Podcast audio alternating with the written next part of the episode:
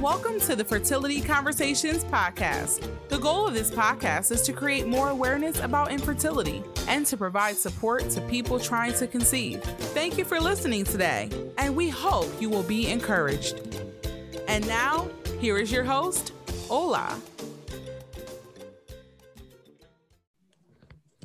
Welcome to episode 32. Today I'm joined by Noni, who is married and lives in the UK. She's the founder of On Infertility. She has a blog, social media accounts, and also podcasts to create awareness about infertility. She'll be sharing her journey with us today. So, welcome, Noni, and thank you for joining us. Thank you so much for having me, Ola. I'm really happy to be here. Yay, thank you. So, to, start, to start off, we always say, tell us a little bit about yourself. Okay, so um, I'm Noni and I am Zimbabwean. Well, I'm from Zimbabwe. I live in the UK now with my Nigerian husband. Um, hey. I yeah. So we're, so we're family. yes, we are. Our wife. yes. So yeah. Well, um, I know the lingo now. I love so, it. Um, so yeah. So I started Unfertility um, when I start just before I started IVF, and I realized that there was a, a space for Black women to speak about their their experiences, and I also just wanted to demystify the mm. process of IVF because I think people have the wrong idea. Yeah. Um, aside from that, I I love reading. I love Bridgerton. ah, yes, you and I both. yeah, um, and I am an I'm an office manager in the UK working for um, on child labor, modern slavery type of projects. wow, amazing. Yeah. So, um, but yeah, that's a little bit about me. And I'm, I'm 31. I don't know if I'm 30. Am I 31 or 32? You're not yeah, sure? I just, I, you know, after 30, it's like a blur. It's like, I know, yeah, right? early 30s, that's what we'll call it. Exactly. Yeah. yeah. I love those ones, like the 35 to this. Yeah, yeah, yeah. Surveys. Perfect. Thank you. And how did you and your husband meet? Oh yeah, so that's your Nigerian husbands. yes, so my Oga. Um, yeah, we met online actually. Wow. Yeah, and um, he likes telling the story because he thinks I hunted him down, which I mean, whatever. well, so I joined this this eHarmony website, um, this dating website, and it was like a free weekend. And I was like, oh. yeah, if nothing happens during the weekend, then I'm definitely deleting this app. Anyway, we got matched within that weekend. But by the time um, we wanted to start talking, obviously the weekend was over. And I was like, I'm not paying for this. so I found him on, on, on LinkedIn.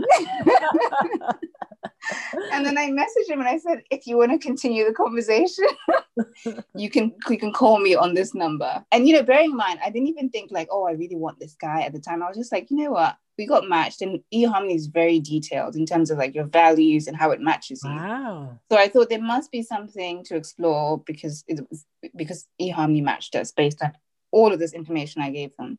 Hmm. And so he rang me and yeah, that was it. And that was the only person I spoke to online or interacted with online. And then it was just like we've known each other forever. Wow. Essentially. It was just nice. He's just he's like my he's like my best friend, really. Oh. So yeah, that was that's how we met. Wow, way to go, Yamini. I'm gonna yeah check that out. I'm always telling people to, to check it out, but people are, oh no, I'm not sure. People yeah. want to use like the the shallow ones, and then they don't want to use eHarmony. well, that sounds amazing, though. You know, because I think even with uh, Black people and Africans, what you know, we just yeah. need to explore other options, other things Absolutely. on the regular. Right? Yeah, and I wasn't meeting uh, people that's the thing. I think in the UK sometimes it can, you can go to work and come back, and even if you go to parties or whatever, you know, nothing really materializes. Yeah. And I knew that I wanted something meaningful. Mm-hmm. And I was like, I'm going to go online and say what I want. And hopefully, if somebody engages with me, they know what I want. You know, I just wanted to be very black and white. Yeah. And so that's why I went online. And I was 25 at the time as well. So I, I felt like I was quite young to be on online, but um, no, he was. So. I love it. I'm going to tell my younger brother. I have a younger brother in the UK. Oh yeah, he needs a wife. Yeah, so hey, yeah. Wonderful. And um, was there a particular time that you knew you wanted to be a mom? Since we're going to be talking about fertility today. Always, I think. Mm. Um, I think growing up as as, as an African, uh, I don't know whether this is true for Nigeria, but certainly in Zimbabwe, is that you're kind of raised to be maternal.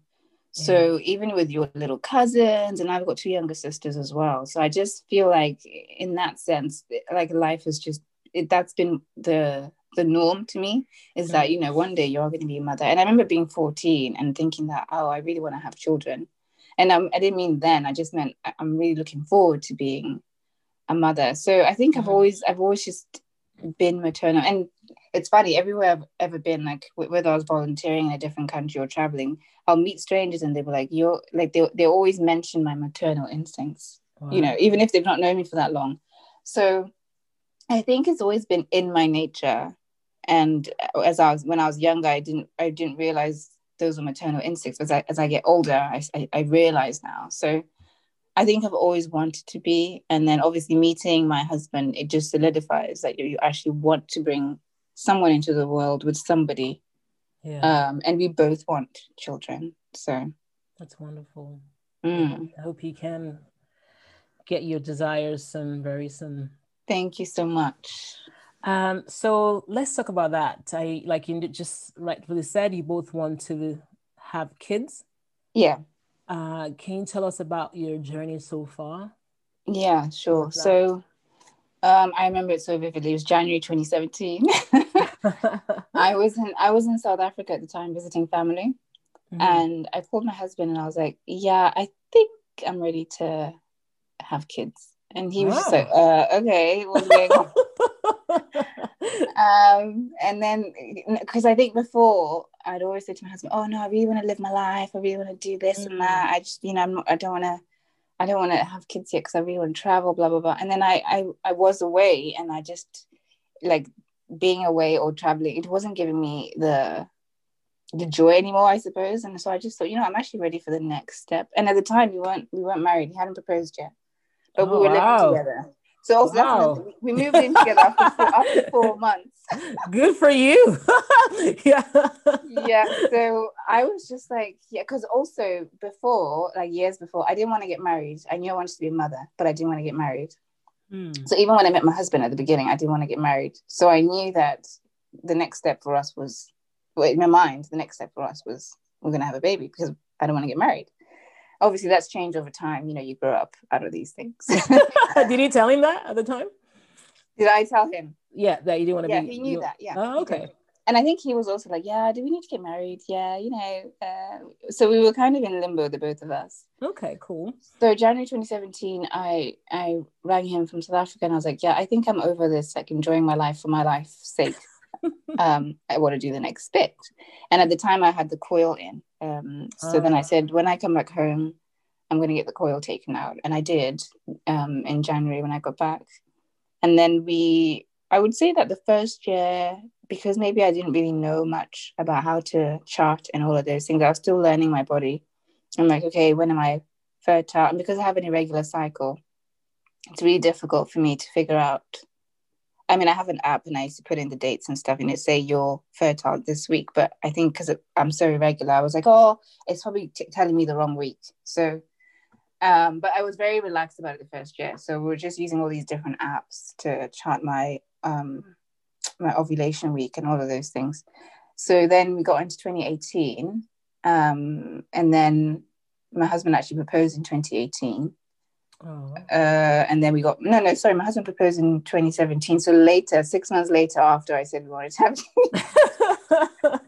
uh, and then yeah, when that happened, anyway, my whole I think I changed a lot of my thinking because when you start to have kids, you do start to think more about security and you know giving your family uh, a life, a different kind of life. So anyway, 2018 came, we had our wedding in 2018. So I was kind of preoccupied with that as well, but I was still buying all these gadgets. There's so many trying to conceive gadgets out there. Um, I bought a thermometer where you check your temperature oh, wow. morning. I bought this thing called OvuSense. Um, okay. And you put it inside okay. like your vagina basically throughout oh, the night and it and it checks your temperature like every hour I think and then it gives you an average in the morning. Basically, you try Say that again. Was that comfortable? Yeah, no, very the night. Oh, okay. It's it's it was more comfortable to me than wearing a tampon. Oh, I don't know okay. why, but it was. Um, and then anyway, the whole idea is to get your your temperature every morning and find the most fertile time that mm. you yeah. So I used everything. I bought books about how to uh, figure out how fertile when I'm fertile, loads of things basically. I tried everything. So this was 2018. And then 2019 came and I realized, oh my gosh, like nothing's happened. This is a mm. bit strange. Um, and then I kind of thought, you know what, I'm going to stop using all these tools that I was using and I'm going to just stop for a bit and, and see what happens. Anyway, in the time that I was not using anything, I got this really painful, like pelvic pain, like out of nowhere in the night. I couldn't, I literally couldn't move. And I was trying to go down the stairs so we could go to A&E. And I, I my husband wow. literally had to hold me. And I don't, it was just so random this pain in my pelvic area. Anyway, we got to the hospital. Um, I had to be admitted. Really? So no, it happened the first time, and then we got to the hospital, and then it just took so long to be seen that I actually got better whilst I was in the waiting room. And then I went home. I was like, maybe it was just a one-off. Two days later, it happened again. And I thought, there's something going on here. I've got, I have to go in and just wait. Anyway, the second time I got admitted into, into hospital, and then I had to stay the night um, because there wasn't any doctors at the time that I went in, and they were like, "Someone has to see you in the morning. Let's just do tests for now." So I stayed there. The pain was still there. They gave me painkillers. Blah blah blah. Anyway, the nurse who was looking after me, she came and she was like, "Oh, okay. So, um, how old are you?" Blah blah blah. And I told her, and she was like, "Are you pregnant by any chance?" And I was like, um, "No, but we're trying." And she's like, "Okay. So how long have you been trying?" And then I just casually said two and a half years. It was two and a half years at that point. Um, and she was like, she didn't say anything, but her face said it all basically. She was like, okay. But then she just said, oh, okay, um, that's mm. fine. I'm just asking you these questions. Anyway, so her face was different, but I was just like, yeah, whatever. I left it. And then the day I was leaving hospital, so they found nothing. They did an ultrasound. They found nothing at all. Nothing was happening. But the seven days before that, I'd been I'd been spotting, and I've never spotted for seven days. So I don't know what it was, but anyway, it's still a mystery up to now. But wow. when I left the hospital, when I was leaving, the nurse was like, "Yeah, so I've referred you to gynecology because maybe they can find what happened, but also for you to um, start with your fertility investigations." And I was like, "Oh, okay." And then she was like, "Yeah, two and a half years is a bit of a long time." to have been wait to have waited to see someone. So I think you should just start investigations anyway and see what they find. I was like, okay, cool, that's fine. So that's how the whole thing started. Now that I went to do so many blood tests and they went in with the I forgot what it's called now, the wand. yeah. To check everything was fine in there and it, everything came back fine that I'm okay. But obviously my my cycle is very irregular. So sometimes I can go from I can go for like 56 days without my period, or sometimes it's 30 days. So it's just very different. Mm. So then they were like, okay, so nothing's wrong with you particularly. So let's look at your husband. And then he did some tests. Um, and at, at this time, also, I wasn't even thinking that it's anything to do with him. I was like, it's definitely me. It's my regular cycle. This, you know, all whatever pain got me into hospital, maybe it's got something to do with that. I was blaming myself, basically. Yeah anyway, so we had the test for my husband and we went to see our GP. And she was like, unfortunately, it's not really good. It's not looking good. Your sperm's not um not looking good at all. But that would make sense because you are a dialysis patient. Like he's been a dialysis, his kidneys failed when he was much, much younger. And he's been a dialysis patient for like 12 years now. And dialysis can affect um, sperm a lot of things can expect can uh, affect sperm quality for men like even if they're sick with the flu it can affect you know for that time yeah. so anything that's not functioning well can affect sperm quality so his sperm was was um yeah was greatly affected due to over 10 years of dialysis. So she was like your only option is ivf there's no other the, the gynecologist when we eventually saw him was like your chances of spontaneous conception are very low like almost non-existent. So we have to do ivf wow. but we think with ivf and ICSI in particular where they inject his sperm into my egg that we will definitely be able to to achieve pregnancy so he was quite confident that with that we would so we were like, okay, cool. Uh, let's do this, you know? Yeah. And at that, by the time we started IVF, it'd been three years. Uh, but then obviously when we started the investigations, we really stopped trying naturally. We obviously were still enjoying sex, but mm-hmm. uh, we weren't thinking this is going to give us a baby. Um, so yeah, then we started IVF in January 2020. Uh, had our first cycle, which was unsuccessful, and had another one in December last year, which was unsuccessful as well. So we've had two IVF transfer, uh, embryo transfers, and we are hoping to start another one soon. But that's where we are to now. A bit long winded. no, thank you so much for sharing. And I'm sorry about the transfers. Thank they were not you. successful because I think many times when you do a transfer, you, you already have so many hopes, right? And people, yeah. I mean, you're already uh, pregnant until proven otherwise. So that yeah. whole mindset. Um, I find that quite difficult. Very painful. Yeah. You have to consider yourself as pregnant, and then you find out actually there's nothing. It's really strange. Yeah. I think their language is a bit, uh, yeah. But anyway, I, I guess you, they want you to be careful during those two weeks. Exactly.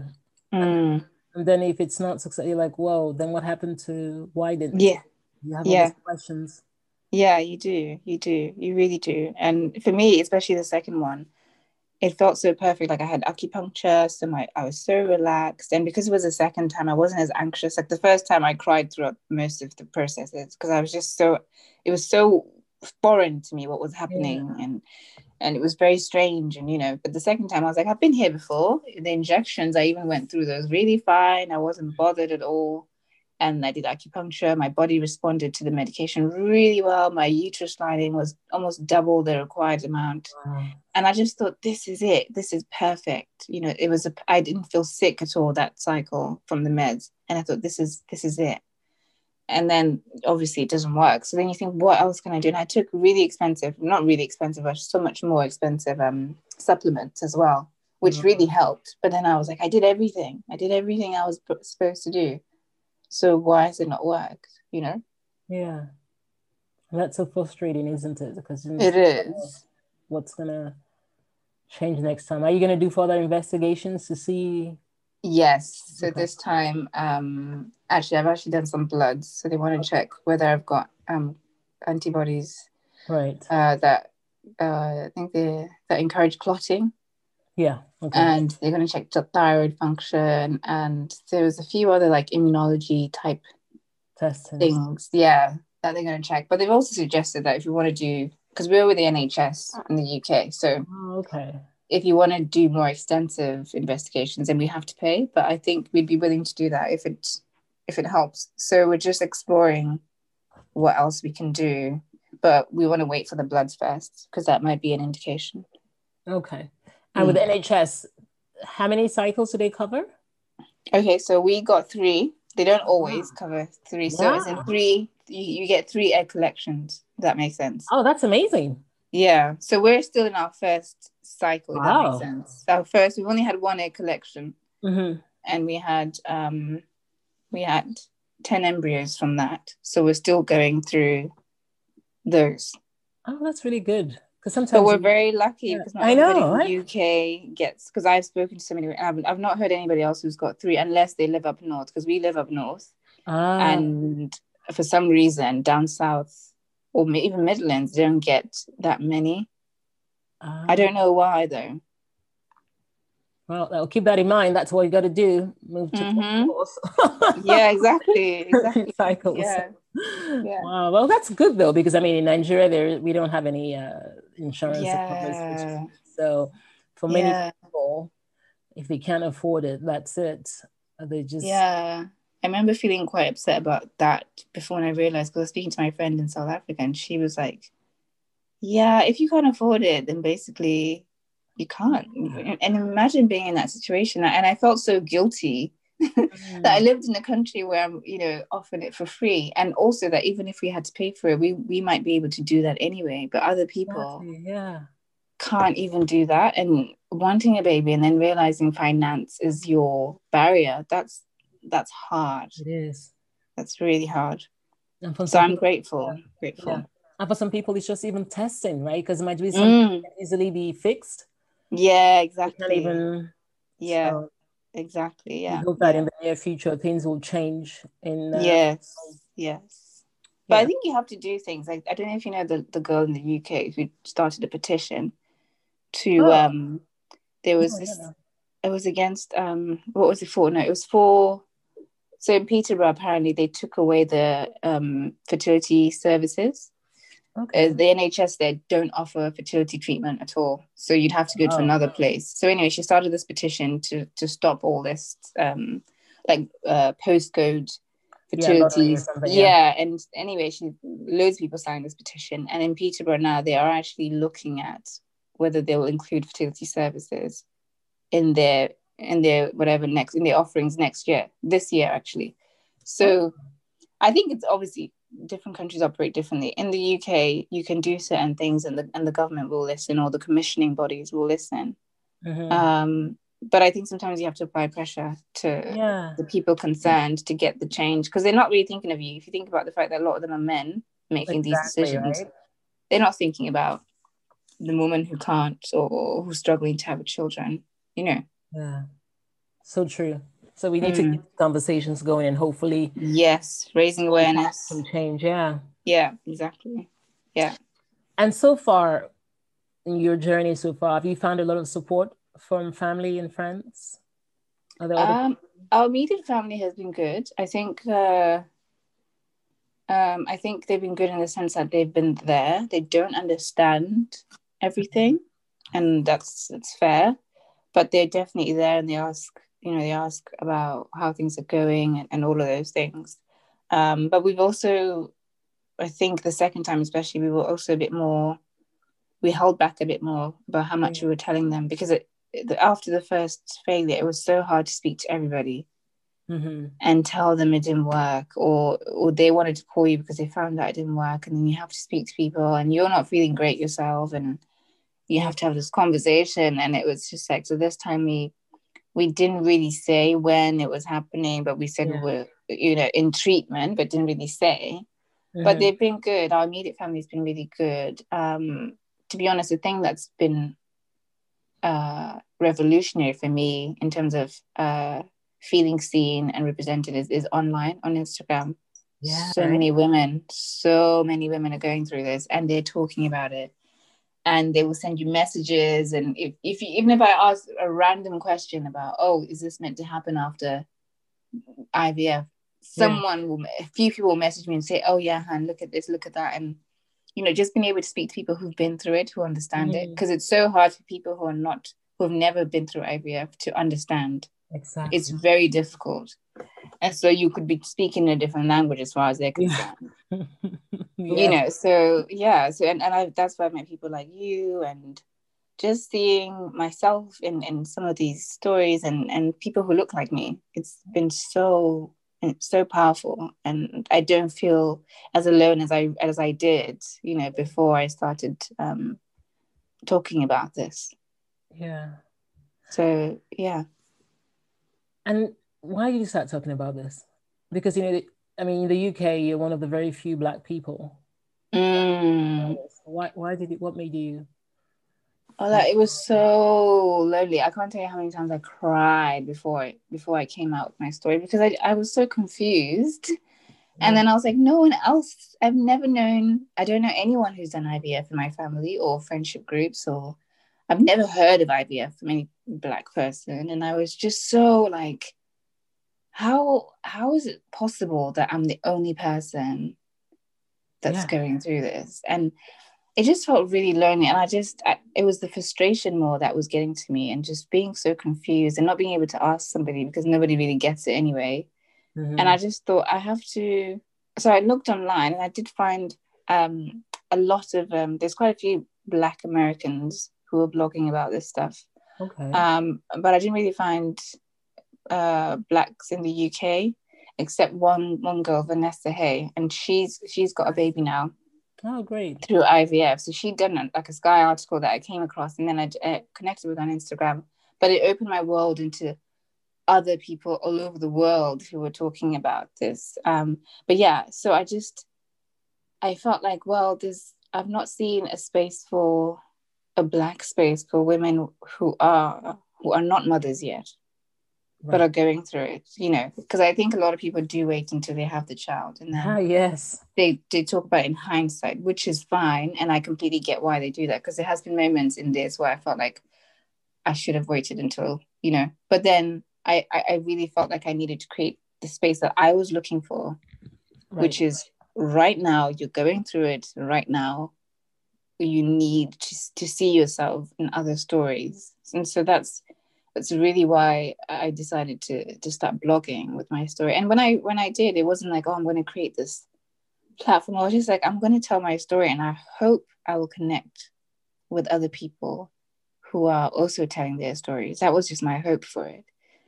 But it's opened up my world into like you know, like I said, meeting so many wonderful people like you and stuff. But yeah, I just felt so strongly about uh, creating that space for somebody, even if I was creating for myself but I hope I said I hope somebody resonates with this because we need we need a right now space and not yeah. a in hindsight space, which I find them very useful, but it, I can't always relate to those because you you know if someone's got their child already or they decided they're not going to do it anymore, that's not where I am now.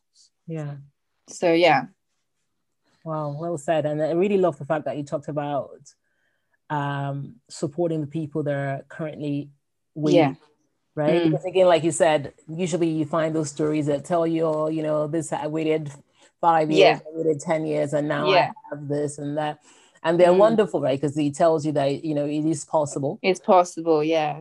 Yeah. But of course, like you rightfully said, you do want the you need those stories as well. That how are you living while waiting, mm. right? Because again, mm. people tell you, oh, when I was waiting, I was doing this and I was doing that, and I kept my life going but mm. it's be- it's hmm, it's nicer if you yeah. can see the person living that life now. Exactly. And you can say, well, okay, yes, I knew her two years ago while she was waiting. And yes. this was living, right? So you can actually yeah. self in them right now. You can. You can. Yeah. Exactly. Exactly. So, and I, it's so important to have that. Definitely. Yeah. So yeah. it's wonderful that you started because again like i said you're one of the very few black people in the uk and you know many times we uh, when i say things are not happening in nigeria i'm like well it's because we're in nigeria so it's interesting to find that mm-hmm. even when we as nigerians or or other africans like yourself go on to other places sometimes we'll still carry on our reservations even to this other mm, place, right? Mm, mm. we're still um yeah. And you know what? My biggest worry, and it sounds silly now saying it, but I was like, my biggest worry was people talking about me. Yeah.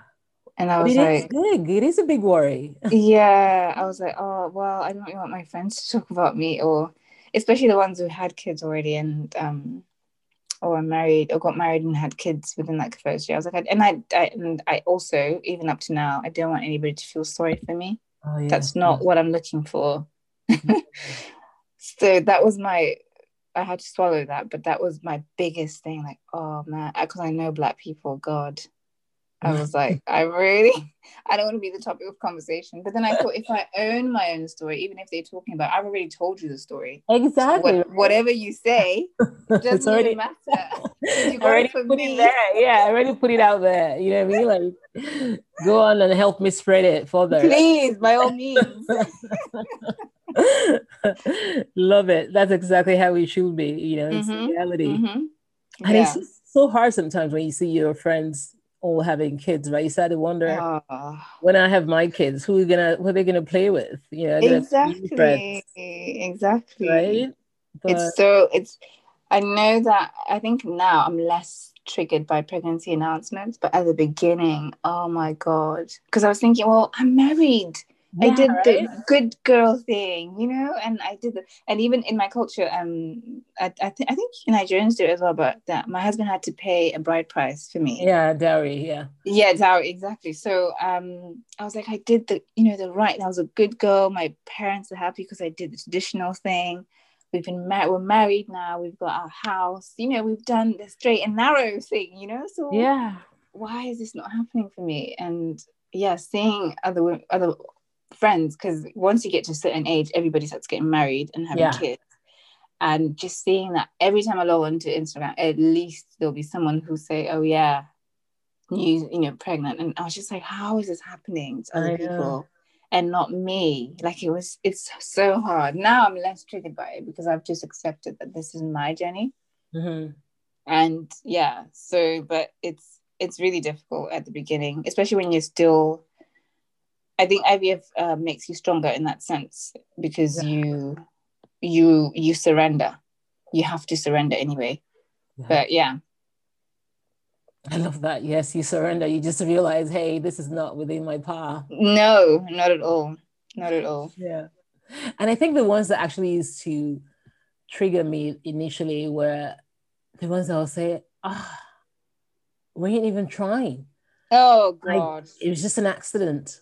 Oh, my gosh. You know, I just I didn't even want any more. I mean, yeah. Are you kidding right now? Like you must be joking. but you see, the thing is, and here's and here's why I'm not triggered anymore because think about if you hadn't been through any of this and you got pregnant within your first year, your reality, yeah, I guess how you your perspective is based on your own reality. So why should someone be thinking about me struggling like, when they didn't? You know, like you, yeah. there's a there's a I, um I become more of a realist in that sense. I cannot because before I'd be so triggered. I'm like I might not even speak to that girl anymore. But then actually, you know. But then I'll be like, that will show she, you. yeah, exactly. But how can she think like that when that's not her experience? It's not fair yeah. for me to think to expect her to be mindful that oh she might be announcing because even if you think about the Instagram TTC community, when people say oh sensitive post or and people have to yeah. say, "Oh, you can, you can unfollow me if you want." You're taking away from someone's moment to just be joyful because they now have to consider.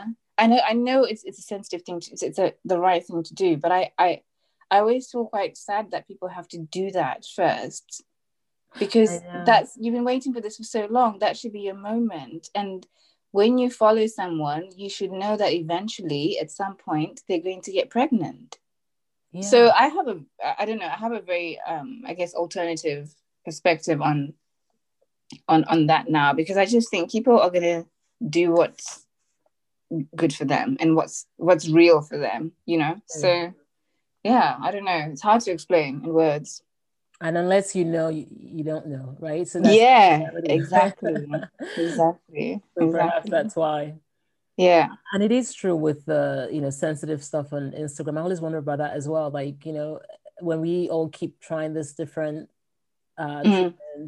we are mm. hoping mm-hmm. we'll get to uh desires, right? And then yes. And but I guess it's just because you know the community has so many people and different yeah. different yeah. different journeys and different parts and so yeah. it's important yeah. Be, yeah mindful. Mindful yeah. No i get that. I get that. And you also just recently started a podcast. That, yes i did. Good job. Well done. I love it. And Thank so you. you. have a blog the instagram account what made you what was the inspiration behind you starting the podcast the, as well so um a number of things so for me I think the blog the blog was good. Um, and when I initially started it, I, I, I was making time for it, and it's it was it was going okay. But I I also just I think towards um, maybe mid last year, I was just struggling to find time to sit down, and not so much because the time wasn't there, but the time to sit down and reflect on things that were quite painful on mm. paper. I was I was struggling to sit down to do that, and I and once I start writing as well, like I can go on and on and on and on and on. And I just felt like um, I needed to to change how I was delivering this message because mm-hmm. also I think sometimes you need to hear someone yeah. to to really to really uh, connect or resonate with somebody. Um, and even like on a spiritual, you know, level, like hearing someone's voice there's there's power in the voice basically and i know that not everybody will read something but probably more people will listen if that makes sense. Exactly. Um yeah so i i felt like i wasn't, i was struggling to find time to actually write but i also felt like this was more this was going to be more instinctual for me as a person because i like to talk. Um but I also am more natural, I think, in rather, I'm more vulnerable through speaking than I am on text. So obviously with the text, like with you know a blog post, I can edit it after and say, oh no, I don't want to say that. That's too much, and then I'll edit it. But I find that with that when it was recording, um, almost like I'm talking to my counselor or therapist. It just I'm I'm allow I allow myself more to go to the to those places where I can be vulnerable and where I can be very real. And not to say I was holding back with my blog, but just I felt like I was you think about it more when you're blogging, like, oh, I should change that or you know, blah blah blah. And I just felt like it was time for for a shift in how I how I deliver the message. Um yeah, it was it was it was a few different things and at the end of last year as well i just felt like i was quite uh, detached from instagram i just felt like it wasn't i wasn't really getting I wasn't it wasn't doing what i wanted it to do for me and and, and the blog and right. i don't know whether that was in my mind or whatever but i just something wasn't gelling for me. And i just knew i needed to, to switch something you know change my my method of of sharing this message. And yeah I, I felt like the blog wasn't wasn't enough anymore i guess. Well, it's really hard to explain. Instagram does that you know it has its moments. Mm. yeah. it's great. Sometimes they're like ah, i need a break yeah yeah and i did take a break yeah yeah, yeah. Mm. But you're an excellent writer. I love your writing. So thank you. Definitely all blessed by it. So keep doing it. Um, thank you but I think the podcast is actually really great as well because again, people can listen to it all over the world. They can listen to other yes. They can be washing dishes. Yes, exactly. Right. So it seems like you can almost multitask. Yeah. While you're listening to it. So mm-hmm. that's it. That's a good thing. And, and yes, and keep on the conversations going. Now, I wanted to talk a little bit about yourself and your husband. How will you mm. say this whole experience has impacted you both? Um, or your relationship? I think it's um it's been it's been like the first important project that we've we've we've worked on. Like generally my husband and I we we have different strengths, so we tend to do things quite separately. Right. Um, but I feel like this has been the one thing where we we have to do it together.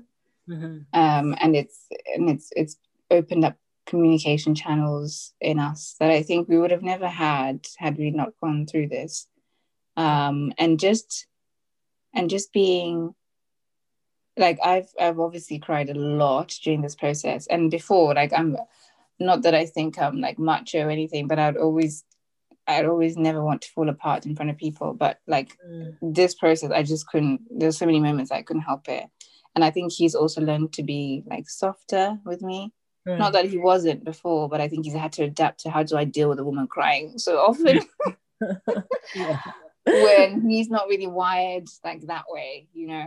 Yeah. He's he's more of a logical uh kind of person. So I think he's had to kind of adapt and think about how he can he can be there for me emotionally.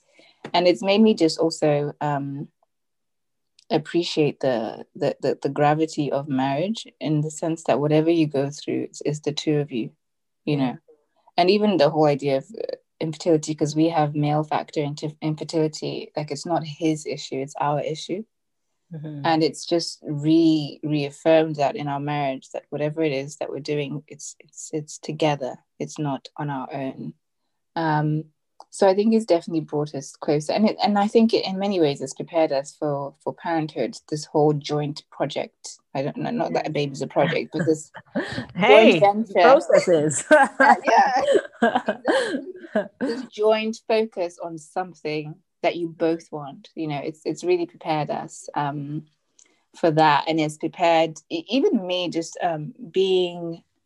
Uh, and not always just seeing him as you know like the man or the husband and just offering him a soft place as well you know? Yeah. he, i need it but he also needs it. And i think i might not have ever i wouldn't have been able to see it that way without this process if everything was all fine. Yeah. Um so yeah it's it's i think it's allowed us to be to be softer with each other for sure. And and just and and listen to each other more and talk to we talk anyway like me and my husband talk for days but just on that other level, you know, that painful level, and being able to do that as well. So, yeah. Wow, that's wonderful. I love that. I love how you talked about how it's impacted you because I think um, for many people, I think men as in general, but specifically even within African societies, mm-hmm uh, if there's a male factor in fertility, uh, even if there isn't, you know, mm. want to get involved in the whole fertility issue, they always think there everything is perfect. exactly. Them. They want to find a way to dissociate themselves. Yeah. So to have such a your husband being supportive of uh, you know your journey together, but also being um, speaking out with you and talking about this, this is it's, it's really huge. So I really want to mm. commend your mm. husband for doing that because I have met a lot of women who mm. are dealing with male factor infertility and the husband is not even willing to yeah yeah you know, yeah take any next steps. Does it they don't want to have that conversation at all. Yeah no it's true. It's so true. I, I am very lucky. Um, yes. I'm really blessed in that sense. I don't take it for granted at all. Yes and we need to be hearing him. So it's wonderful that you know he's talking. He's yeah. you also share the stories because someone else will listen. Someone else yeah encourage someone else might reach out to you and just say hey you know how are you doing with this? And or or yeah that's true. perhaps my husband can speak to your husband and you know just yeah things like yeah. that. So yeah. yeah so well definitely. done. Definitely. Thank you i'm hoping to have him um do an, an episode on his own. Well yeah. me me with him just on his perspective exactly. you know because i think that's an important uh it is. uh, yeah side to, to share it is for men in general, but definitely for men from our cultures. Yes. Definitely, yes. it'll be nice because people just need to hear. Because again, there are many men dealing with that and they're just not because they've always been told to be macho and you know exactly. whatever the situation is with the culture and society it's been yeah. very hard for them to come to terms and even move forward so yeah and i know situations where the, the marriage is broken down because yeah. of and you know so i don't take it lightly at all that um and you know the thing is he doesn't internalize it which that's the one thing that i was i was worried about that what if he starts to internalize this how do i how am i going to be there for him but he mm-hmm. hasn't so far he really hasn't and i'm so grateful yeah, that that's the case. Yeah, it's not his fault. It's no one's fault. You know, exactly. We have to deal with. That's it. Exactly. Exactly. Yeah. Yeah. Yeah. Yeah. Wonderful. so mm. glad about that. So and I look forward to hearing this episode with him and sharing Thank it more to people. so, oh, sorry. The other thing I wanted to mention was um uh what really spurred on the podcast initially. Sorry, right. I, I really missed this was um with you as part of a fertility coalition we right. um we we held that support group didn't we for pregnancy loss? Yes we did. And um being in that so it was a zoom meeting but being with those women there was there was quite a number of women actually. I was very yeah. shocked at the turnout. But there's women from all over africa and i guess beyond and just be i've never had pregnancy losses but being around women that i felt just like you just saw me and i saw them myself in them and it like it was just a shared experience. Like I hadn't been in a space that made me feel like that since starting all of this, you know. And I just thought we need. Um, I just thought a podcast was a, was a good way to to bring more of that, you know, into this space, these conversations, because people shared their stories and people were, you know, coming back with, oh, maybe you should try this, maybe you should do this, and I just think it's so important to to hear from people who look like you, yeah. or to see people who look like you talking about the things that matter to you Exactly. And so that support group really just it is what sparked everything, you know. And then as I was going through these changes about my how I felt about my blog and Instagram, and it just made sense for me to to to do that. And I'm I'm glad I did because it's you know I've got uh, people like you on it and other women that we've met um, on, online. So it's great. I'm really excited for it. Yes, well done. Thank you. Yes, it was a great uh, conversation to have about the pregnancy loss. And like you rightfully said, to have all those people on there. Mm. You know, those stories are so important because someone listens, right? Even if yeah. person that listens and says, hey, all right, it's not just me. Yeah. Or this is how yeah. that person dealt with it. Maybe I can try that. Or this exactly. is what you know? Yeah. Yeah. It's, it's always such a hush hush conversation. Exactly. Like, exactly. So we need and with anything seeing yourself in another story with anything yeah. outside of it. is so powerful. It is. It is. Really we need powerful. to see more black people just yeah being because even when you see like I mean, again, for me, because I live in Nigeria, all the adverts I see for IVF are obviously Black people. Oh, yeah. Uh, overseas, yeah. when you see anything else outside, it's usually yeah a white exactly. blonde lady or blonde couple, yeah. like, you know, whatever the case may be. So sometimes yeah. as a Black person, you see that and think, well, it must mean that other Black people are very fertile anyway, right? Because I'm not seeing exactly. Exactly. So it must be just me, but that's not true. And I heard someone actually say, "Oh, that stuff is for white people." Yeah. And I was like, um, okay. because that's what, you know, that's what they've seen. That's what they've seen. and it makes sense. Yeah. It really all the magazines, sense. everything you see, you don't see black Yeah. I do think the clinics here have to do better on that, mm. to be honest. And that's why I also wrote for the HFEA, which is the governing yes, the authority but I think they're really trying to do that push towards we need to be connecting with what what is called the BAME community here, Black, Asian, and ethnic minority groups. I think, yeah. um, but I think they, they're trying to at least the HFEA is, but the clinics have to follow suit because. Mm-hmm. Everything can't. You have to represent the people that are using your services. Exactly. You, you just have to, and people have to see themselves again in in in the the imagery you know yes and even right. when you come into the fertility clinic you got to see some black people there you know yeah in yeah. part of people that are working for you right because sometimes someone just wants to talk to someone that looks like them and just say hey, all right is this is this okay you know exactly right so. my consultant is actually um mixed race and i was okay. so happy when she um when i when i spoke to her for the first time because i'm telling you I, this is so biased, but she was so different with me than the other consultants I'd spoken to. And it was almost like I was talking to like an auntie, you know? Because I don't know. And I, for me, like now I always ask for her. I don't care when she's back in the clinic, that's when I'm going to speak to her. but it, I, I guess maybe it's a me thing. I just felt more comfortable. But she was also quite um, open and, you know, very much like, anything else you want to ask me? And then she was suggesting things, you know, even outside of her medical. Wow. But she was just she was just talking to me, you know, and really trying to understand things from my perspective as well, which is what I feel that a lot of consultants don't do. No. They tell you what you need to do, but they don't say, okay, so how do you feel about this? Yeah. So yeah, so I have her now, and honestly, it's been transformative. I love her. Amazing. And it's important, right, that you feel very mm. with your consultant. There's so much mm-hmm. going on already in the whole mix. You need mm-hmm. anything that helps to make you feel comfortable yeah. yeah. You know? Exactly. Yeah. So definitely. So hopefully our conversations will keep changing things and uh, getting mm-hmm. to uh, be more diverse in their marketing and in their yes as well. Yes. Yes, indeed. So in talking more about this diversity, um, I know you're from Zimbabwe, but married to uh, mm-hmm. our Nigerian brother. Your own. Will you say there's a big difference in how infertility is perceived in different African countries? That's such a good question. Um, I think so. I think the thing about Nigerians is this um, there's very much expectation of this linear path mm. through life. So yeah. you go to uni, first you go yeah. to school, they pay for you to go to school, and then you go to uni, and then you get married, big wedding, you know, yes. they support you with all of that, and then you must give us some children.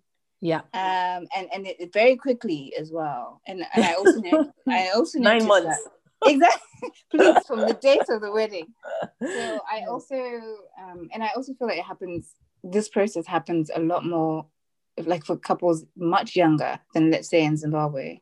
Yeah. I think anyway, or Zimbabweans, we tend to do the whole marriage thing like much later, I think. Oh, okay. Than Nigerians. And so for me, I, so this is not a reflection on his family in particular, but I think Niger like I I've been to parties since we got married and they'd be that whole why are you waiting? What what's the what's the what's the hold up? You know? And I'm like, oh so I think yeah. there is, and I've not really had that from. No, maybe I have had from Samoans, mainly strangers, to be honest. Oh, yeah. They're like, "Oh, so you're married?" and they'll touch my belly and all that. But oh. I, I feel like yeah. the child having children is is so much more um I don't know. There's so much more expectation of it. I think with Nigerians than there is with Zimbabweans. Zimbabweans want it, but Nigerians like expect it. Oh, yeah, they expect sense. and demand it. Demand it. Because to them, it's like, what else is there? What yeah. else are you trying to do? Don't get any younger, you know. I mean, exactly. didn't you see your mates?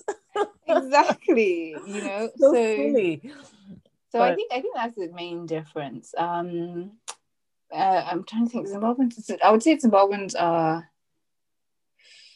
Um, for me, Zimbabweans, I found that they've. It was more Zimbabweans that had an issue with me talking about it. Uh, based on this whole, and I, I think it's in Nigeria it's the same. Oh no, no, we can't. You know, like you can't be talking about this. It's taboo, and um, because even even like to, to a certain extent, my mom initially was just like it because to her she thinks it's a reflection of her.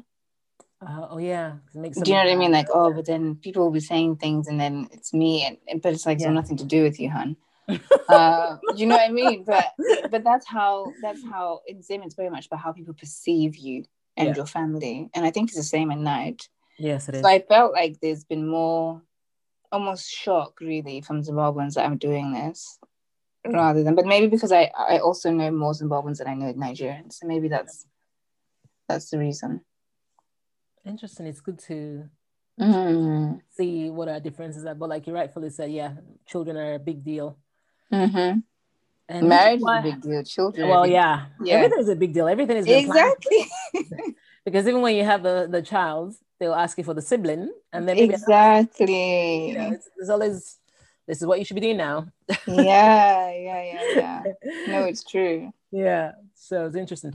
But what about between African countries or blacks in comparison to whites or Asians mm. or other cultures? Mm. There's a big difference in how infertility. You know, I've I've thought about this a lot because when I was um especially when I was thinking about the podcast, because I did want it to be for black women. Mm-hmm. And then I, I was thinking, well, what are my reasons for this? And I was saying, well, the cultural the cultural aspect, blah blah blah. And I was like, well, white people feel the same yeah about the cultural you know their cultural aspect and all that so i was trying to think so what is the difference yeah. um but i think for me the, the the key thing is that white our white counterparts i feel have have with anything whether it's fertility or not have more freedom to live outside those expectations than we do mm-hmm. so um an example, I, I guess, is if you go back to the dowry thing. That's not something I could have. I could have not done it really, but then, then I don't have my family's blessing. Then it's just it's just a strange way to start a marriage, yeah, and all of those things. But I feel like with our white counterparts, if if they didn't want to do something like that, or they didn't want to do something to do with their wedding or whatever, they they might be able to get away with it, and it doesn't affect everything I don't know. I, I don't want to. I don't want to trivialize the experience, but I'm. I think for me, it's it's maybe it's in our mind also that we feel that we don't have the freedom to to live outside of those expectations. Maybe it is in our men, our mind and how we've been raised and all of that stuff. But I think that it's more liberal here generally in the UK, let's say, um, for our, in terms of how they live and all of that stuff. It's not as liberal for us as Africans in our countries. No. And so I think the weight of, of, of living against the grain, yeah, from at least I think it's it's it's bigger. Yes, it is. I could be wrong. No, I think it is for sure because again, society and culture play such a huge role. Yeah. As much as you want to be different, you want to say, "Hey, this is not how I'm going to do it." Yeah. You're always thinking about, okay, all right, I can try to be different, but not too different, or you exactly. know, try to find the right balance. so yeah. people say, "Hey, what's going on here?" Yeah, and if you think about like in for our white counterparts, the family is, is the nuclear family. Yes, exactly, our families yeah. is like yes. uh, I don't know how many people, you know, everybody. exactly. So you saying like, let's say if I said I'm not going to do bride price, it's not just my mother it's yeah. her sisters it's mm-hmm. my grandmother it's yeah. then my dad's sister it's then my cousin or the what's what example are you setting for your little so it's like a ripple thing it goes yeah. on and on it's not just i'm a disappointed my mom and dad who because they love me will forgive me no it's everyone else yes the wider community. Yes. So I think that's the difference for me. It is. It is actually yeah. now that you say mm. that it is. It mm. is true. Like the the village raise it takes the village to raise a yes. child. That's how it is. Yes. yes. Exactly. Everybody uh, everybody has a say. Yeah. Yeah. Exactly. Someone said to me, if you want to get one of my friends, she's like, well, uh, Noni, if you ever want to get divorced, you should invite all the people that you invited to your wedding. I know. And you must tell them. That's what they say, right? So by the time you're done, exactly. before you even get halfway, you're like, okay, never mind. Never mind. like that's that's the expectation you know, it's crazy, but so it's not just your mom and dad. You need to no, so, yeah, everybody. Yeah. Exactly. Everybody. Wow. Interesting. Mm. But you know, funny enough, when I've listened to like Asian like some ladies, the Asian ladies with their podcasts mm-hmm. or some mm. experiences, some of them seem quite similar. Very similar. The yeah. They'll say back home, I'm thinking, wow, that's interesting. Yeah. Very similar. Yeah. so yeah. But see, they're all about extended families as well. Yes, maybe that's exactly that's it. Yeah. That's yeah. it. Mm-hmm. Everybody plays a role. Yeah. Exactly. Literally. Yeah. So now, knowing all you know, Noni, if you could go back in time to, I don't know, uh, eight years ago, 10 years ago, mm-hmm. what would it tell your younger self? Oh gosh, wow. Life, you know. That's a really good one. Mm. Ah, I would say that um, you're going to change your mind yes. on a, on a lot of things that you think are hard, fast decisions you've made about your life. Um, you're going to change your mind, definitely. Um, and i would say that you don't you don't live in a vacuum so the decisions you make about yourself are great yeah wonderful but you live in an environment with other factors happening yes. you know so in that sense you're not actually in control as much as you think you are it's good to to plan and to to be sure of what you want to do and all of that but i think i would say be open to life unfolding the way it was always going to unfold regardless of your choices. Um, be open to, I guess, God's plans yeah. over yours, over your own. Um, and I would say, particularly with the the infertility and IVF thing, I would say that um, you'll get there. It, this is probably going to be the longest ride or whatever it is, but you're going to get your heart's desires. And it might not look the way that you think, you know, but you'll get them. You get there. Wow. Well I love it. Thank you. Thank you so much. And is there any one quote or word of affirmation that has helped you in navigating your journey so far? Yeah. Um, to be honest with you, it's, it's Black Girl Joy. if yes. you know me, you know. I've been seeing those videos. I love it. if anyone knows me, they'll know that I love to move. I don't. I'm not saying that I can dance, but uh, oh, I love.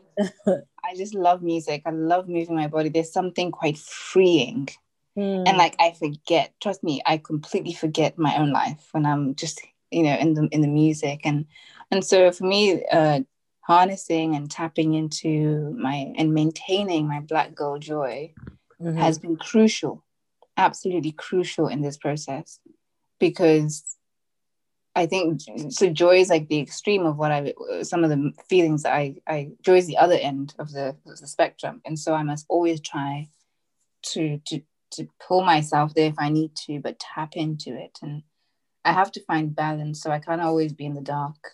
So we should try and always seek the light, the joy, you know, and all those things. So for me, Black Girl Joy. Um, and there's a quote that says, uh, Black girls have a ravenous appetite for joy despite all the pain. Yes. And that stayed with me because it's like, wow, it's so true. If you think about just outside of fertility, Black women have suffered, man. Like it's not ah. even a ah. joke. It's... And but yet we still are like our appetite for joy is mad on the same level. It's just crazy. So it reminds me that I'm capable of of still feeling joy even through all of the pain. I'm capable of still feeling in the first place other things, good things.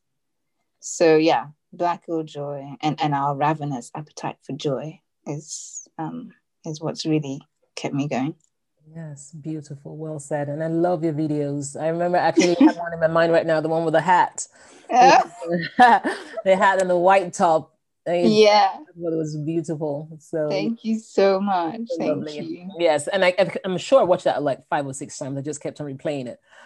No, really... thank you, thank you. we've got to, we've got to dance. Yes, we have to, and yes, and music. You know, it's music. It's, like said, yes. Yeah, it's beautiful. Yeah. And as a wrap up, any words of encouragement for other couples dealing with infertility? Mm, um, I would say, um, I would say first thing I'd say no. Try anyway to learn your body that's the one thing that I've learned in this process. I didn't know my body at all. Um, but learn your body in terms of the different, if you're feeling like twinges, different things. Um, one of the things that Natalie actually suggested to me yesterday was a journal. So yeah. if you're trying to conceive, just have a little notebook or even on your phone, just note certain things that happen, especially if they happen often. Yeah. So like now I know when I'm ovulating now. I never used to sense that in my body, but I know now. I can feel it. Um, so know your body but know also like certain things that your body can't take or shouldn't take because you can when you go in for investigations or consultations you kind of go in with a sense of self with a sense of you know i know my body yeah so you can tell me things but this is the discussion so that's that's the second thing also um, have a discussion with your whether it's your gp your consultant or whatever it is um, don't leave everything I would say don't leave everything to science in the sense that don't leave everything to the medical professionals. Yeah. You also should have a, have a role to play, but also your God does. God as is playing the role. yes. um. So don't leave everything to science in the sense that oh it's IVF, you know that's it. Give praise to God for the opportunity, you know, um, and and put everything to Him also.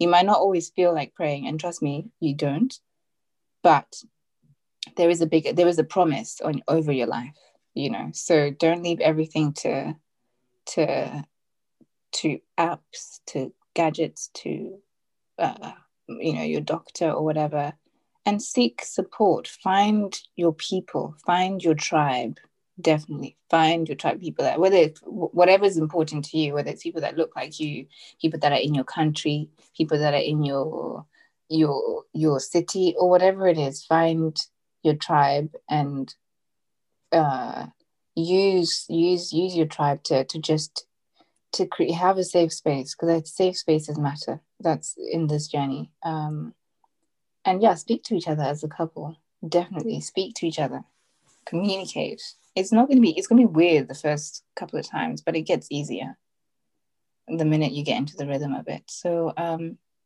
but yeah, I think I think be if you if if you want it, then believe it. It's gonna happen. It's gonna happen. And for me, that's what I just tell myself that my desire to be a mother is too strong for nothing to happen. That's not possible in my mind. That's not gonna happen. So um yeah speak to your body speak to yourselves you know just just do the things that make you and your body well you know and and and do your part and then let everything else take take you know take space or take place rather yeah yeah i think well thank you so much noni thank you thank, thank you so, much for sharing your journey for sharing so much wisdom for sharing sharing your beautiful relationship with us and you know, you. what you've been all been able to accomplish so far. Uh, I hope that 2021 will bring you closer to your mm-hmm. dreams. Thank you. Look back in hindsight and then, you know, even yes. have conversations about yeah fertility and infertility. So thank you yeah. so much. It's been a blessing having you here, and I'm sure everyone listening has been blessed by you if you just want to say again how people can reach you, if they want to connect with you on uh, Instagram sure. or social media, please share with us. Sure. So um, you can catch me on Instagram at unfertility. That's U N fertility. And my blog, unfertility.com. And my podcast is called Unfertility. And it, you can listen to on Spotify, uh, Apple Podcasts, and Google Podcasts. Wonderful. We'll all be reaching out and listening and continuing to follow your journey. Thank you so much. Thank you for this. And we look forward to having you again in the near future. Absolutely. Thank you. Thanks for joining us this week on the Fertility Conversations podcast. If you enjoyed this podcast, please give us a five star rating and subscribe. Follow us on Instagram at Fertility Conversations. If there are any topics you would like to have discussed, please send an email to fertilityconversations at gmail.com. Be sure to tune in next week for our next episode. Thank you again for listening. Take care of yourself and do stay hopeful.